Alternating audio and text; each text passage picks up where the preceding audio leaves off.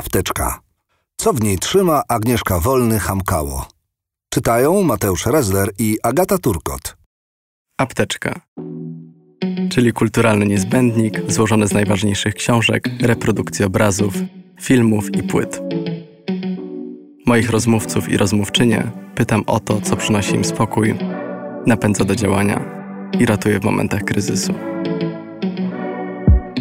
Nazywam się Mateusz Ressler i zapraszam do słuchania cyklu. W mojej apteczce zawsze panował bałagan. Teksty, filmy, spektakle pojawiały się w niej i znikały. Właściwie nigdy nie wiedziałam, co tam jest. Po prostu cały czas coś czytam, oglądam. Z czasem zaczęłam precyzyjniej selekcjonować materiał, ale z różnym skutkiem. Wciąż jednak jest to chyba bardziej śmietniczka niż apteczka.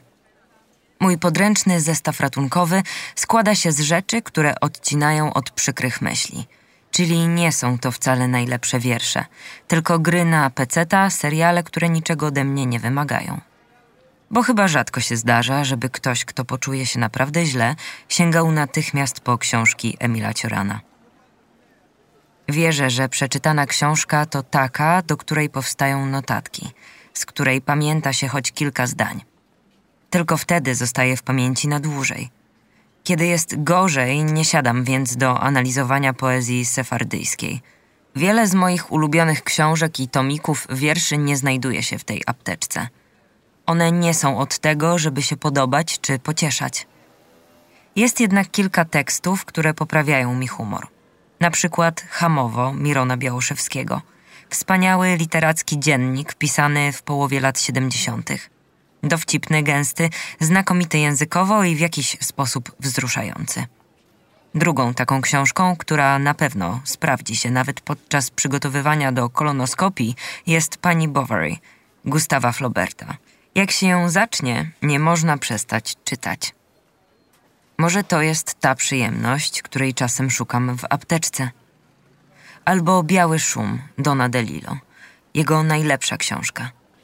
Ponura i groteskowo zabawna diagnoza kapitalistycznej Ameryki.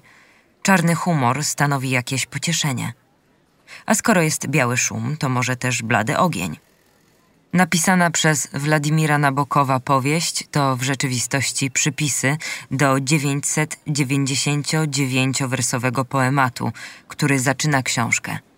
I jest czym się bawić. Apteczka ma określoną objętość, czas więc się zwijać i żegnać. Dorzucę na koniec jakiś dramat, który sam się czyta. Macbeth Williama Shakespeare'a. Wiele się z niego dowiemy o próżności i szaleństwie. Shakespeare, nasz evergreen. Jak on to robi? Bohaterowie niewłaściwie interpretują rzeczywistość, co skutkuje złymi decyzjami, które ostatecznie prowadzą ich do cierpienia i śmierci. Jerzy Limon w eseju Szekspir Siedem grzechów głównych z zarazą w tle dobrze zidentyfikował ten tryb fabularny. To właśnie grzech staje się siłą napędową wszystkich najważniejszych postaci tragedii szekspirowskich.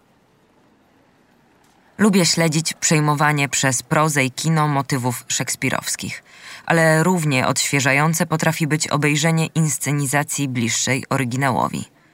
Taki właśnie był Macbeth w reżyserii Agaty Dudy Gracz, który miał premierę w 2017 roku we wrocławskim Teatrze Muzycznym Kapitol. Duda Gracz pracowała na tekście w tłumaczeniu Stanisława Barańczaka – Scena była pochylona w taki sposób, że właściwie ustawieni aktorzy budowali obraz czy szereg obrazów mocno zakorzenionych w naszej pamięci kulturowej. Reżyserka wykorzystała średniowieczną i renesansową ikonografię.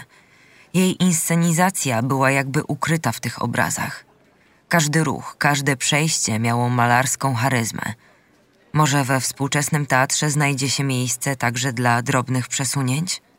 Mam w apteczce jeszcze Karla Marksa i Bertolta Brechta, bo obaj twierdzą, że może być lepiej.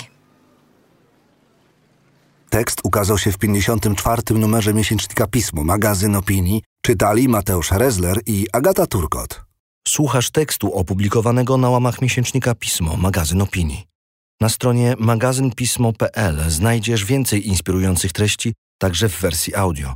Wykup prenumeraty, aby zyskać dostęp do wszystkich artykułów, ilustracji i nagrań.